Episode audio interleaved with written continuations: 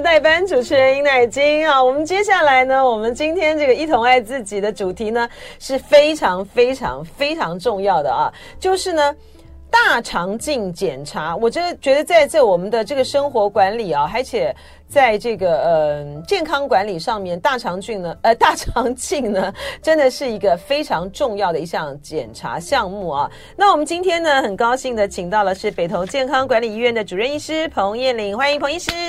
大家好，各位各位听众，然后各位 YouTube 前面的观众朋友，大家早，我是北投健康管理医院的彭彦麟医师。耶，yeah, 医师好专业哈！医师呢，这个讲话呢就这样不疾不徐啊，而且呢，他就是哎，我看哪里，我就哦看镜头看镜头啊。然后医生呢，非常的习惯看镜头，我都不太习惯看镜头哈。医生很专业。然后欢迎呢所有的这个听众朋友啊，还有在这个 YouTube 呃看我们直播的观众朋友，你有任何的问题呢，也可以来问我们专业的嗯彭医师啊，有关于大肠镜检查。我们先讲一下这个呃北投健康管理医院啊。就是我们的主持人啊，包括我在内啊，我呀，唐湘龙呀，呃，肖同文啊，我们都在这个北投健康管理医院呢做这个健检啊。然后我那次呢参加的，我那次健检的一个项目呢是你们就是你们最贵的那个。哦，我是参加最贵的吗？还是有更贵的？我先我想应该没有到最没有到最贵啊，就是。不不便宜哈，是。但是呢，它就是包括那个什么血管啊，血管心呃，就是我们平常健检的话，一些基本的项目，比如说我会做大肠镜是。啊，大肠镜啊，直肠镜哈，呃，还有呃，像一些基本的这个检查之外，我们其实平常很少做那种什么颈部动脉，对，颈部动脉啦，还有这些的这个照嘛，然后我也有照那个、呃、像。乳乳房啊，就乳房摄影，还有这个妇科的这些，哈，就发生就发现了我的问题 哈，然后去做了这个手术哈，我就做了这个妇科相关的手术，然后童文也是在这个北投健康管理医院，童文自己有公开讲过嘛，对不对哈？然后就是肺腺癌。零期，对不对？就发现这个肺腺癌零期啊，嗯、所以我就是大后来呢，在因为在这个北投健康管理医院做这个见解，发现这个问题那个问题之后呢，呃，我们就大力推荐，就说哎。以后有朋友要健检的时候，我们都大力推荐去北投健康管理医院，因为它的健检的项目很完整，哈，对不对？你们健检项目很完整，而且健检的设备很好，是。比如说我们做那种乳房的摄影啊，相关的妇科的这个摄影，什么时候都都不会有太多的不适感，是。对不对？对，这很重要啊！是是啊，您这有关于这个部分健检的这个部分，可不可以跟大家说明一下？就你们是怎样？你们是因为进了很好的仪器吗？是。因为我们是医院的配备，哦，所以我们跟一般就是大型的医学中心一样，哦，我们都有高阶的影像，包括核磁共振，哦，乳房摄影，哦，电脑。对，你们是跟什么医？你们是跟那个医院合作，对不对？哦，我们本身就是医院，您本身就是医院，所以是医院的配置。哦，只是我们。哦，你们是跟饭店合作，对不对？哦，跟饭店合作。那您说您本身就是医院的配置，所以你们进来的这些呢，就是医院等级的。对，所以你有高阶的，对，高阶的仪器，几乎所有医院所有的配置，我们都会。有这样子哦，所以我们刚才讲到说，血管摄影、电脑断层的血管摄影，然后颈部动脉的超音波，哦，乳房摄影、乳房的核磁共振，甚至其他的像脑部的检查，哈，我们这边都会有这样子。嗯，对，是。那所以呢，在检查的这个时候，像类似哈这样的这个检查，比如说大肠镜，哈，其实国人呢。因为我们跟这个饮食习惯有关啦，其实大肠癌的这个比例呢，其实还蛮高的，不是吗？是，是对啊，说跟我们的饮食习惯有关。哎，为这个是东方人吗？这是东方人的大肠癌，像比如说，嗯、呃，是跟我们平常是因为烧烤还是各方面，是是什么因素，所以造成我们的大肠癌的？我想应该是跟饮食西化慢慢有关系哦。一般就是卫生呃，就是 WHO 已经证实哦，就是呃加工肉品和红肉是一级致癌物哦。所谓的一级致癌物是说它已经被证实，它这些东西是会导导致癌大肠癌的。嗯哦，那什么是红肉？是包包括一般我们常常常看到的牛肉、嗯猪肉，哦这些都是所谓的红肉。哦，那一般我们台湾人常吃的像是香肠或者这些加工肉品，哦这些里面都会有一些硝酸盐的东西，哦其实也会容易造成大肠的病病灶这样子。我们现在这个大肠癌的比例，就国人来讲的话呢，我觉得那个几率也太高了吧？哈，就是说，呃，就比重来说啊，发生在大肠癌的话呢，有九成，就百分之八十八以上是五十岁以上的族群哈。然后呢，所以呢，我们现在呢，因为我们的国民健康署，他们也就会定期，大家可能都会接到电话啊，就是年满五十岁，然后到未满七十岁的民众啊，就补助两年一次的这个粪便潜血的检查，对不对啊？是。所以。我已经超过五十岁了，所以呢，呃，我们就会接到这个电话。我们的卫生局各个地方的这个卫生局啊、卫生所，真的都还蛮认真的，都会这个打电话来追踪。这个基本上应该也是他们的这个呃工作和他们的业绩吧？是不是啊？哦，那就就这个就这个医生的专业角度来讲的话，我们到底要多久检查一次大肠镜啊？所谓多久哦，就是看您本身的风险哦。一般我们讲说一般风险哦，所谓就是没有症状。哦，你没有任何比如便秘啊、腹泻啊或大肠呃排便习惯改变，哦，那没有任何家族呃大肠癌的病史，嗯，哦，你自己本身没有任何之前有大肠息肉、大肠癌的病史，哦，这些叫一般风险的，哦，我们会建议两两年做一次粪便筛检，哦，这是属于一般风险，哦，那一般我们大型研究已经告诉我们，两年一般风险的族群，两年两年做一次粪便筛检。哦，和大肠镜直接做大肠镜，哦，它诊断出大肠癌的几率是一样的。哦，等一下，等一下，对。但是问题是说，刚才这个医生有提到说，如果你没有这个大肠这个息肉或干嘛的话，那你要做检查，你才知道你有没有大肠息肉啊。所以说，我们是不是应该要要呃，先养成一个习惯，就变成是说我粪便的潜血的检查。应该要多长多久就要做一次？假设你自己从来你家族也没有这个呃病史的话，你从什么年纪开始你就应该要有这种健康检查的习惯？这个是我们现在好像比较年轻的这个朋友比较没有这个健康检查的习惯嘛？对。那从医生的专业角度来讲。到底应该多年轻就开始要做健康检查？先进入广告，马上回来继续聊。我是代班主持人尹乃菁，今天呢，在我们现场呢是非常专业的医生啊，北投健康管理医院的主治医师彭彦麟，我们今天呢，请到这个彭医师呢来跟我们谈啊，就是到底大肠镜检查几岁就会开始做？我刚才在这个广告的时候呢，呃，请教这个彭医师啊，然后我们在看 YouTube 直播的朋友应该也都听到了啊，我们把它呃重复重述一遍啊。这个呃彭医师的意思就是说，现在依照这个美国健康管理学会是不是医学会啊，他们的这个建议呢，就是说。呃，四十五岁到四十九岁啊，你如果是属于呃像这种嗯家族有遗传病史，对不对啊？然后你的你有便秘的各方面的问题啊等等之类的话呢，然后你家族呢也曾经呢呃有比如说大肠有息肉的话呢，那他就会建议说四十五岁到四十九岁就先做粪便潜血检查。应该是说哈，假设如果您有症状哈，比如说排便的症状啊，或或是有之前有大家家族一等亲哈，有息肉或是大肠癌哦，这个其实你应该可以在任何年纪跟你的肠胃科医师讨论，是不是应该做进一步检查。那我们前面讲到说，美国那边其实已经把筛检年龄从五十岁下拉到四十五岁，哦，这个是指一般风险的族群，它是没有任何症状，哦，也没有家族史，哦，那我们在四十五岁到四十九岁这个族群，我们做进一步的大肠镜筛检或是粪便筛检，其实还是可以得到一些效益，哦，所谓的效益就是说，它可以多诊断出一些大肠息肉，甚至大肠癌，哦，所以以工位的角度来讲，后，那美国其实慢慢把筛检年龄拉到四十五岁。OK，那我们现在跟大家解释一下啊，就是呃，所谓你就你如果做粪便潜血的结果是阳性的话啊，它不等于是大肠癌哈，因为有很多种可能性，像比如说痔疮、痔疮、胃溃疡，胃溃疡比较少，因为目前现阶段台湾用的是免疫方式的分析的方式，所以通常它是蛮特异性，针对大肠下消化道。哦，上消化道胃溃疡部分，其实基本上呃，通常都会验出是阴性这样子。OK，对，好，还有息肉出血会，息肉出血会，息肉出血就肯定会。好，然后呢，如果说这个粪便潜血检查是阳性的话呢，为什么说要在六个月内尽快做大肠镜检查？哦，当然我们为什么不是三个月，或是多、哦、多久？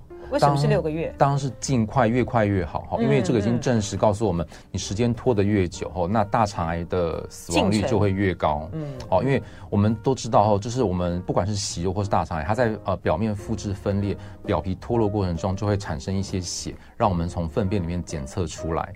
哦，所以你不知道它到底是不是息肉，或者是进行性的息肉，或是它已经变成原位癌，你不知道。哦，所以统计已经告诉我们，你从大肠呃粪便检查阳性到做大肠镜的时间，这中间的间隔越长，哦，预后就相对来越差，这样子。是，哎，那请教这个彭医师啊，是就是如果说因为粪便潜血对很多人来讲，他可能会觉得说啊有点不方便呐、啊，我还要去领那个试管嘛，然后自己采这个粪便，然后再送回去检验啊。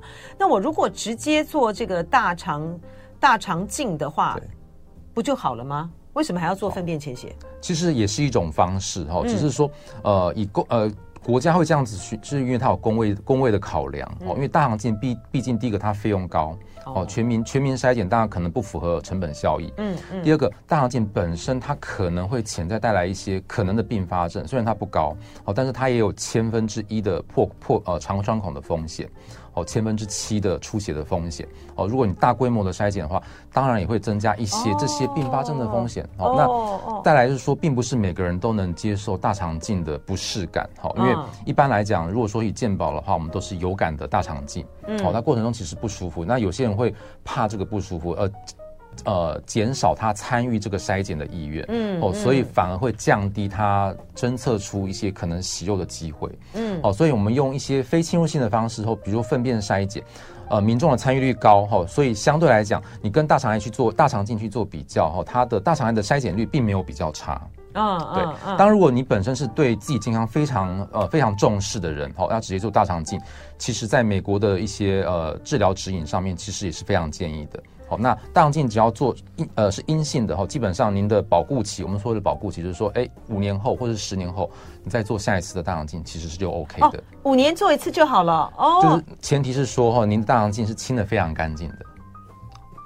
什么意思？您您我们大肠我们之前会进进行清肠嘛？对对对对对。那有些大肠可能清的不是很干净，里面有一些粪渣，那我们就要呃认把这个它的保护效益打大打折扣，因为可能就会把一些可能小的这些息肉啊，或者是不不影呃死角里面的息肉，就可能因为粪渣盖住看不到哦，就没有办法那个哦。大肠镜的清肠程度哈是非常重要的。OK，对。那所以说呃，假设啊，就是嗯。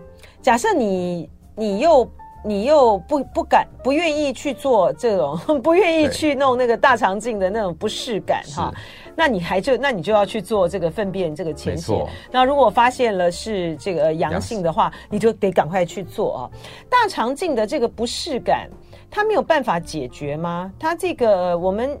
它因为一般，比如说我们现在做胃镜，已经可以有这种无痛啦，哦，呃，就是你可以麻醉或者是镇静的这种无痛的那个胃镜嘛，哈。那为什么那肠镜不行吗？肠镜也可以哈，因为现在也是非常多民众去做无痛的大肠镜。嗯，哦，那我们在进行检查之前，我们就会先给他麻醉药，嗯，好让他完全进行术面的状况，好，我们完成这个检查。嗯，哦，他整个检查过程大概就是二十分钟到三十分钟不等。哦，所以基本上其实现在已经非常普遍了啦。我们大概花个三四千块，甚至就是在自费的，对不对？自费的，没错哈。在、嗯、一般一般的医院，大概就三四千块的费用哈，大概就可以完成一个大肠无痛大肠镜这样子。哦，是的。所以这个部分的对这个部分的那个呃，大家的需求应该有越来越高吧？哈，因为因为做大肠镜真的很不舒服。就是我我们是从第一代那种，从第一代那种。痛痛感的这个大肠镜呢，做到这个现在这个无痛，无痛真的差别很大啦。就但是就是要多花一点钱了哈。但是呢，这个这个嗯，这个必须健。那那这样子的话，如果说是一般的大肠镜检查，然后你你不要做这个呃无痛的话，是健保有给付吗？是的。哦，那就是就是先看门诊，对不对？是的。哦。因为大肠镜本身其实是健保，哦，嗯、那会有呃自费的差额，就在于说有没有进行麻醉的部分。嗯，对。那我自己举自己自己本身的的的那个经验，就是说，因为我之前在台北荣总，哦，那时候我在台北荣总训练，嗯，哦，那当已经训练完成的时候，自己想要体验看看，刚好那时候又有一点血便，那我就想说做了一般的大肠镜，就是有感的。好找学长帮忙做。哦，那真的是那种感觉，真的是非常非常的疼痛，因为我们大肠是弯的哦，那经过弯的时候，那个疼痛的感觉是你很难比很难去很难比喻，因为冒冒冷汗的那种感觉。大肠是弯的，对，大肠是弯的。好，我们进去直肠，然后从从肛门进去嘛，然后先到直肠，对，然后到大肠，大肠是弯的，对。哎，这样，但您您这样讲，我好好奇哦。是，请问一下，这个做这个呃 大肠镜，它要深入到多深呐？你看肛门，然后直肠、大肠，然后呢，它伸到多深？呃。通常一般大肠大概一点五公尺，但是因为大肠它是有弹性，就像我们去套圈圈一样，嗯，我们会把它拉直，哦，所以进到最深的我们的管子大概就是七八十公分，因为我们会把它拉直，把它缩短。哦，哦，对，所以那过程中其实有些人因为每个人大肠的呃构造不太一样，哦，他有些人会特别弯，尤其是有些有手术过的，他甚至有粘连，哦，那做的过程中会非常不适，哦，尤其是说在有一些女性她曾经可能子宫开过刀啊，哦，你刚进去那地方就会非常的粘连。为什么？为什么子宫开过刀会跟那个有关系？哦，因为它长。子宫在我们的骨盆腔，没错。我们刚进去实际上就是骨盆腔，所以你刚进去那一段又是特别弯哦。所以有些真的是已经开过刀的，呃，就是呃女性，我们会建议说，哎，您就做无痛的，嗯，哦，至少不会让你在第一次大肠镜留下非常不好的的感受，嗯，哦，以后因为这个原因导致不敢去做检查。哦，可是呢，就我个人的这个经验来讲呢，哈，我觉得我这样讲哈，一那个。这个乳房筛检的这个医生呢，可能我可能要被骂，就说跟大肠 跟大肠镜比较起来，我觉得乳房更痛，我觉得乳房摄影好痛好痛，所以我觉得在你们那边检查很好啊。是，你们在这个北投管理医这样去做健检，你们有个仪器嘛？对，对，我们就不用做那个呃假的，就不用做假的，好痛好痛好痛。真的很痛，真的很痛，所以呢，我之前的时候做了几次那种乳房的那个摄影，觉得好痛啊。然后到你们家去做那个时候，你们的摄影就直接就趴下去，他就直接做了那个乳房摄影，我觉得哦，太好了，太好了。这个大肠镜比起来算什么？那你们在真的，我觉得大我还好哎，就说我们因为很早，那飞碟也是飞碟，我那时候在哎。是飞碟吧？是飞碟还是六九八的时候？我们也是跟那个万方医院，万方医院那时候很早就有发展这个呃，也是健检。我们那时候跟万方医院的合作，然后就去万方医院做那个大肠镜的这个检查。那个时候还没有无痛啊，都是做那种一般的。我觉得还好哎，就是放松嘛。重点是要人要放松，对不对？因为我们会不自觉的会会紧张。哦，那那这个，我现在在请教这个医生，那你们在学的这个过程之中的时候，因为刚才您提到大肠镜的这个检查，它会有一些风险在嘛，哈，会是风险在，所以对医生来讲，他也是要找这个熟练的专业的医师来去操作进行，对不对？没错，嗯，对。那我们自己有什么要特别注意的事项吗？就说自己再去。做这个大肠镜检查的时候，您的建议就是说，大家不要去抗拒，不要去排拒做这个大肠镜，因为对我们来说，呃，五年才做一次嘛，对不对？好，那我们呃做了这个检查，然后如果发现有任何问题的话，假设我们今天已经发现了是。嗯，大肠癌是零期的话，那接下来该怎么处理呢？嗯，呃，其实现在内视镜的手术非常的就是发达哈，就是基本上，因为以前可能会认为说大肠癌就是要进行呃腹腔镜手术啊，要切肠子，嗯，哦，那现在很多已经在真的非常早期零期的，哦，那我们可以经由内视镜把它整个做呃环状的肿瘤切除，哦，我们叫 ESD，哦，那你你的腹部就不不会有留任何伤口。嗯，哦，你的伤口是在肠道里面，哦，这个地方就是很快复原就会非常快。零期对不对？对，零期就是属于正位，就是真的非常表浅的癌症，它没有做深部的侵犯，哦，就等于说我们像削水果皮一样，把表层的一些黏膜这样整个这样削下来，哦，就可以做大肠癌的根治。哦，那这只仅限于非常表浅的原位癌。然后接下来呢？如果说嗯做大肠镜，发现它可能是一期、二期，或者哎，大肠癌分几期啊？四期。大肠癌分四期啊。然后，嗯，有没有就说到如现在的治疗方法都是怎么样？比如说一期、二期，它这个它治疗方法是怎么样？如果是前三期，它是只是说没有没有远端转移的，哈，就是一期就是它只是在大肠里面，好，那我们就直接做把那部分的大肠结切除掉，嗯，然后再把它做吻合。嗯，好，那之后我们当然会拿切下来的一些病呃病理化验哈，看有没有附近的淋巴结的转移。好，假设如果有淋巴结的转移哈，那就是第三期，好，那就会做术后的化疗。嗯，对。那假设如果说他在呃切除之前就已经看到，比如说他有肝脏转移、肺部转移，那就叫第四期。嗯，那就是做化疗了。对，第四期这样，呃，听医生讲起来，呃，是是痊愈的几率就是很低了吗？相对来讲，就会比前面三期来的低了。哦，不过到三期都还 OK，是不是？对，大三，即便是到第三期，还是有很多患者在五年的存活率其实非常高。哦，哦，所以大肠癌现到演变到现在，其实它是蛮盛行的癌症。哦，哦，所以它的治疗方式也很多，不传统的化疗、标靶治疗，甚至免疫治疗。哈，现在的治疗选项其实非常非常多。嗯，对。哎，不好意思，医师，我打断您一下。哎，你们没有给我 end 这一段的 ending 的时间，有写在后面吗？就写在最后哦，我看到了，我看到，所以我们只剩下一点点的这个时间。其实我还有很多的问题要请教这个医师啊，不过带时间有点来不及了。所以呢，要呃，请这个彭医师建议大家，就是说不要不要害怕，是应该还是要做定期的做一些大肠镜的这个检查，早期发现。我是代班主持人尹乃菁，今天呢，我们请到的呢是北投健康管理医院的主任医师彭燕玲，彭医师呢来跟我们谈啊，有关于大肠镜的检查啊，以及大肠癌等等啊相关的这个问题啊。我们那个在聊天的时候呢，呃，越聊呢越越越越越开心哈，然后呢，已经快要帮这个呃年轻的彭医师呢来做媒了啊哈。好，呃。这个，这个，就说山宇说，我们的听众跟我们的我们听众跟观众朋友最最喜欢问的就是星座啊。那好吧，彭医师，你什么星座？哦，处女座。哦，处女座。OK，好好。呃，阳明医学院毕业的啊，处女座。哈哈，彭医师，好。然后有听友呢，就观众的听众有有问一个问题啊，他说这个呃，Vivian，比如他说。核磁共振可以去带乳房切片吗？不行的，对不对？对，不行。来，请这个北投健康管理医院的主任医师彭颖医师来回答一下，为什么不行？哦，一般核磁共振是做初步的筛检，看一下就是你的乳房是不是有可疑的病灶。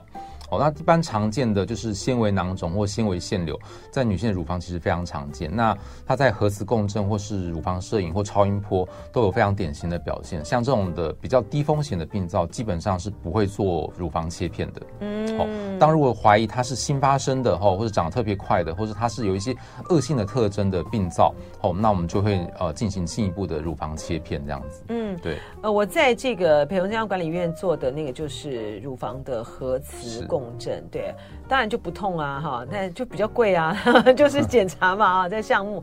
但是呢，北投健康管理医院就我们在那边做这个检查的时候，假设我们发现有些什么样的这个病灶病灶的话呢，呃，我们他们就会转介我们到，就说在乳房的部分了啊，会转介呢我们到别的医院呢再做，看有没有需要进一步的做切片。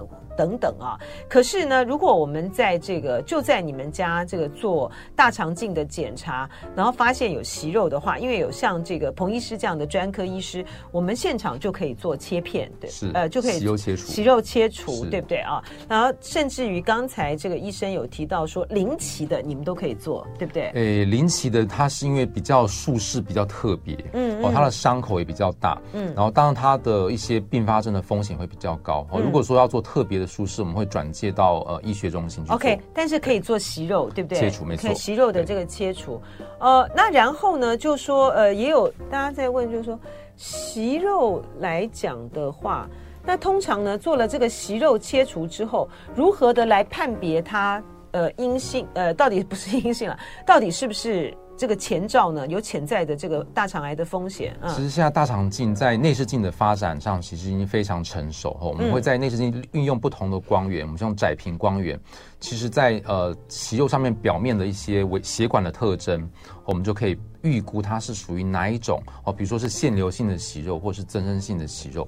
哦，所以基本上在还没有切除之前，我们就可以先用内视镜的表现去预测。好，当真最后的诊断还是要整颗切出来拿去做病理化验。什么叫做腺瘤腺瘤性的息肉还是增生性的息肉？这个差别在哪里？所以，我们大肠息主要是大肠表面凸出来的，就是叫做息肉。好、嗯哦，那息肉一般有分肿瘤性息肉和非肿瘤性息肉。嗯，那肿瘤性息肉它是有可能是变成，经过五到十年后是有可能变成大肠癌的。哦，这叫肿瘤性息肉。哦，那肿瘤性息肉最常见就是所谓我们的腺瘤。哦，不管是管状腺瘤、绒毛腺瘤，它都叫腺瘤。哦，这也就是为什么我们大肠镜要做的的原因。哦，就是要找出尽可能找出存在的腺瘤，并并且把它切除掉。那相对于肿瘤性的息肉，就有一些非肿瘤性的息肉，那叫增生性息肉。其实它是跟大肠癌没有关系的。哦，所以基本上，即便你有看到很多增生性息肉，你也不用特别紧张。哦，基基本上它没有大肠癌的风险。OK，是。所以它就整个的，你可以先是可以判别，是。然后到底是不是，到底是不是这个恶性的，它还是要经过呃化验之后才会知道嘛？啊，嗯，在这个临床上面呢，有没有这种嗯？意外就是说，虽然大肠息肉变到大肠癌啊，呃，其实它不应该念癌，应该念炎。可是因为念炎的话，大家会误会为是发炎的炎啊，所以我们还是念大肠癌了啊。呃，大概需要五年到十年的时间，有没有例外？有，嗯，确实有可能。确实我们在临床上也有少见的案例，然后就是可能它只是两公分，或者是不到两公分哦，那我们一看，它就其实就是已经是恶性的大肠癌。确实也有可能，嗯，哦，所以并不是所有大肠癌它都是非常大颗，哦，那会有那种比较进展比较快的大肠癌，通常它有一些家族病史的存在了，嗯，哦，就通常都会有一些家族病史，对。那所以说，这个我们一般做这个健检，不就是我们健检是怎样？是说要两至少两年做一次，还是一年做一次？那取决于你要看是哪一方面，比如说，哎、嗯，是肺部的病灶，或是乳房的病灶，那也许是一年到两年。嗯，好，那假设如果是大肠镜的话，我们会针对它呃大肠镜的发现，比如说它这次大肠镜是正常的，好，那我们可能三到五年，我们才需要做下一次的大肠镜。嗯，好，假设你这个大肠镜你看到好几颗息肉，哦，超过三颗，好，那我们会建议您明年这个时候可能还要再过来做一次。哦，对，所以它有不同的，那就全身健检呢，就是说一般性的常规性的这个检。检查的话，可能呃，有些人他他他常常做常规性的这个检查，是但是呢，他一次这个、呃、大肠镜也没做过的话，呃，医生会建议是有有没有年龄上面的一个差别，就是说你赶快去做一次看看吧。我建议就是五十岁以上后所有的的国人，然后至少要做一次大肠镜。嗯，对，这是比较保守的保守的说法。嗯、哦，当然，甚至如果您的平常生活习惯不是好，而是又是肥胖的族群。哦，BMI 过重，哦，又抽烟喝酒，哦，那平常喜欢吃大鱼大肉或是加工肉，甚至你可以把年纪到四十岁，嗯，哦，都可以。哦，其实老实说，因为早呃早一辈了哈，我爸爸妈妈那一代，可能他们都没有做过大肠镜，所以你也不晓得他们到底有没有大肠息肉，你不知道你有没有这个、嗯、这个基因体质。哦，所以基本上、哦、对有道理，没有错，对，对，你不知道，嗯嗯，对，所以基本上其实可以把这个年纪，如果对自己好一点，甚至到四十岁，我认为是可以接受的。哎，医生，我请教一下，为什么大家老每一次讲到任何疾病的时候呢，是就是肥胖呢，几乎好像是万病之源啊、哦？对。那如果说我其实我也，就我也没有说真的很大鱼大肉，那我就是天生就胖啊，那怎么办呢？然后呢，我就是肥胖。为什么也容易导致大肠癌？哦，肥胖其实基本上已经被 WHO 认为是一种疾病哦，所以很 肥胖跟很多疾病都很有关系。当其中的病理机转其实非常复杂啦，哈，所以你说有没有直接的呃一个一个致病机转，其实这种很难说。但这个已经被证实跟大肠息肉有关系哦，真的、啊、跟大肠癌有关系。它跟大肠息肉一定有关系啊？为什么肥胖会容易造成大肠息肉？为什么？为什么？这个需要更多的研究来告诉我们。对，息肉到底是什么？息肉它就是一个笼统的称称呼，就像我刚才讲，大肠表面只要凸出来的东西就叫息肉。嗯，好、哦，那只是说这个息肉到底是不是需要处理的息肉？哈、哦，那如果说它是腺瘤性的息肉，那这就是我们大肠呃直肠大肠直肠的医师需要特别去关注的部分。这样，为什么大肠表面会突出这个息肉？它可能就是一些细胞的变化，细胞增生。哦，好，那细胞增生有时候会产生一些突变。哦，它就会产生一些不该出现的东西，嗯、那叫腺瘤。嗯、那腺瘤慢慢变大，里面就会开始产生一些细胞变性。对，然后它为什么会增生？为什么会有这些变化？就会跟我就是跟我们的饮食习惯各方面有关联，对，对不对？没错。然后呃，就说您好像有一个案例是说，有一个年轻人他自己去主动安排健大肠镜检查，所以他就发现了他大肠癌。所谓的年轻是多年轻啊？他他他大概自己意识到后，他自己生活习惯不是很好，然后家族又有人大肠息肉。嗯然后他就哎自己来健康管理中心，多年轻哦，四十二岁，其实蛮年轻的哦。嗯，他就跟我自己年纪差不多，那就是大概他自己会抽烟喝酒。嗯，那老实说她是女性，一般来讲，女性相对于男性，她的大肠癌或大肠息肉的风险稍微低一些些的。为什么？哦，其实很多疾病都是，你像现在现在女性会活得比男性长，所以女性在很多疾病相对于男性来讲，它发生率就是比较低，它的预会比较好。你看心血管风险，不管是心肌梗塞啊，或者肺部的疾病啊，肺癌。女性发生率都比男性稍微低一些些，可是女女性便秘的呃人很多，对，没有错。所以那这样不就是不就是属于大肠癌的高风险群吗？便秘不是大肠癌的高风险，这便秘的原因很多。哦。对，所以你就说以她的例子来讲的话，四十二岁的这个女性算是年轻，算是年轻，但是她是她自呃她有家族史，是，然后长期抽烟，对，然后每天喝酒，是。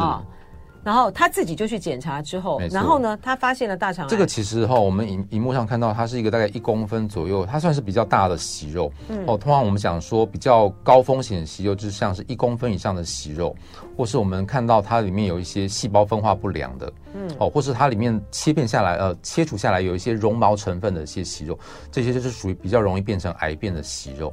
像这个我们就叫做窄频内视镜，哦，我们会在内视里面变变变转换光源，我们叫。NBI 的光源，我们可以根据它腺瘤上面的息肉上面的一些表现，来预测它到底是不是腺瘤性息肉。这是非常典型的腺瘤性息肉。哪里看到它是像脑回状的分布？脑回状，对，就是我们大脑上面的脑回状。哦，对，弯弯曲曲的脑回。医生好神奇哦，这么一个细的就细微变化，你们学你们要学的好多，就要判别，对不对？甚至我们会把有些内视镜可以放大。哦，可以看到它很细部的表现。哦，我们针对细部表现，其实就可以高度预测它这个息肉是不是属于腺瘤性的息肉。嗯，哦，那这个其实我们当下去做了整个息肉切除，拿去做化验，其实它里面已经有一些细胞分化不良。那细胞分化其实从腺瘤到变成原位癌，甚至癌症，它中间是一个过渡的过程。哦，它开始里面会有一些细胞分化不良，低度、中度到高度做变原位癌。哦，其实这位女性她其实里面有一些高度的细胞分化不良了。好在因为我们在做整个细胞，呃，就是整个息肉切除的过程中切的非常完整，所以它可以免于它之后变成癌症。那它就切除了就没事了？对，没错。哦，然后呃，切除了以后呢，它还要定期追踪吗？像这种高风险的息肉，我们都会建议隔年一定要再做追踪。哦，就隔年一定要再做。那它的那个追踪是？就是要再做大肠镜检查，对不对？像这样子的状况的话，就不是做什么粪便潜血可以处理的。粪便潜血是属于一般风险族群，嗯、你有症状或是你已经有息肉，绝对是大肠镜做追踪。嗯、对，好，那就提供给大家做参考了。这个叶小妍呢，因为我们刚才在讲到说，这个、呃、做胃镜啊、肠镜啊，这个不舒服啊，所以他呢，都他都说，他都一次他就是做那个呃无痛的哈。麻就是无痛啊，就是麻醉嘛，哈，就胃镜、肠镜的一次解决。对，其实我也是这样，我觉得现在现在这样的话呢，就方便很多啦，哈，而且呢，也定期的追踪检查自己的呃健康情况，哈。好，您现在听到的呢是北投健康管理医院的主任医师啊，彭燕领医师，我们呃。也欢迎大家呢，在回在我们回来的时候，彭医师呢还会跟我们相处一段时间。然后您如果有任何问题的话，可以问彭医师。那我们就先进一段广告喽。广告之后呢，回到生活同乐会再继续跟大家聊起广告。我是代班主持人尹乃菁，在现场的呢是北投健康管理医院的主任医师彭燕领彭医师。呃，因为呃，在看 YouTube 直播的朋友啊，有问一些问题呢，我们刚才在广告的时候呢。呃，医师也回答了啊。不过有一个，我觉得有一个共通性哈，嗯，要来跟大，可以跟大家来谈一下了啊。就说，嗯，因为我刚才提到说便秘，然后医生说便秘不是大肠癌的这个因素，不是造成大肠癌的潜在的因素。对啊，为什么？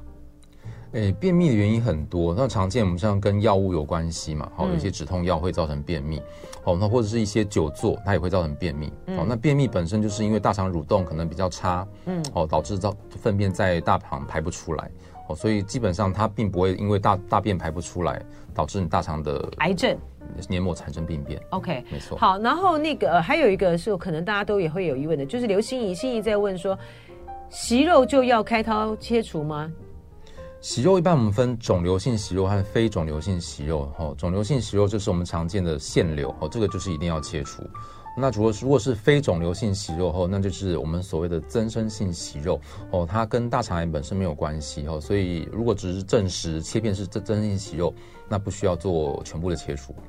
那可是还是在手术中的时候要要处理嘛？手术的过程中，我们会先用我们检查过程中要，我们先看，哎，如果我们高度怀疑它是增生性，我们会做采样。嗯，对，嗯，那我们会做病理的化验去做证实。它如果是真性息肉，那就基本上不用太过担心。嗯，哦，基本上我们在做切片或切除过程中，我们会直接先用内视镜观察。哦，基本它的预测率就非常的高了。嗯，对。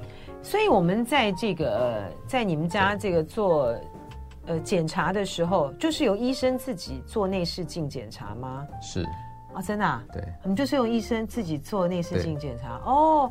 那如果我们在一般的、一般的，比如说健康这个，就是有很多健检中心嘛，哈。如果在一般的话，它不，这不是一定要医生才能做吗？它是医疗行为，所以一定是对，是医生才能做。那为什么有些可以做，可以做息肉切除，有些不能做？息肉切除本身它有风险，嗯，哦，所以就取决于那家医院的止血设备怎么样。哦，哦，原来差别在这里。对，切除了息肉越大颗，它越有可能造成出血。那出血必须要能处理，哦，比如说电烧啊，哦，止血夹啊，这些都是属于止血的动作。哦，对。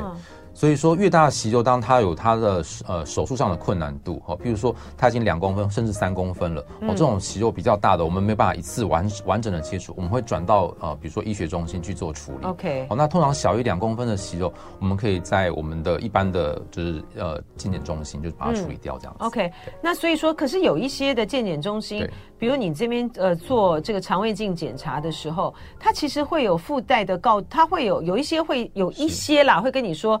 如果有什么息肉的或干嘛的话，比较不能够处理的，他还是要给你转介到这个医医院医院去嘛，哈。那如果只是一般性的息肉的话，是都可以检吗？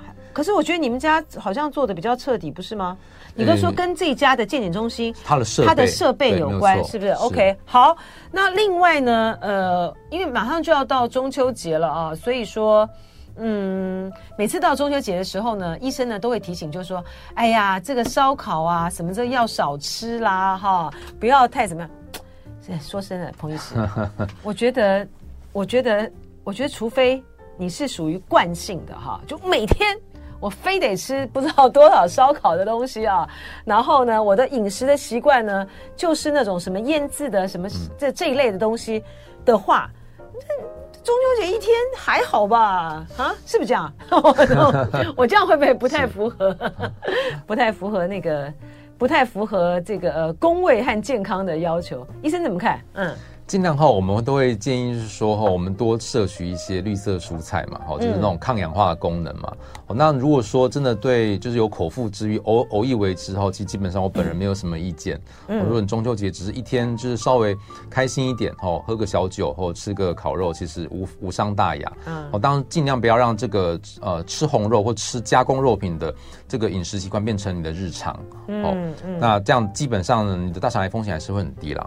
是，对。然后呢，呃，我觉得我们我我倒是还比较在意的，就是说中秋烤肉的时候呢，不要制造太多的污染啊。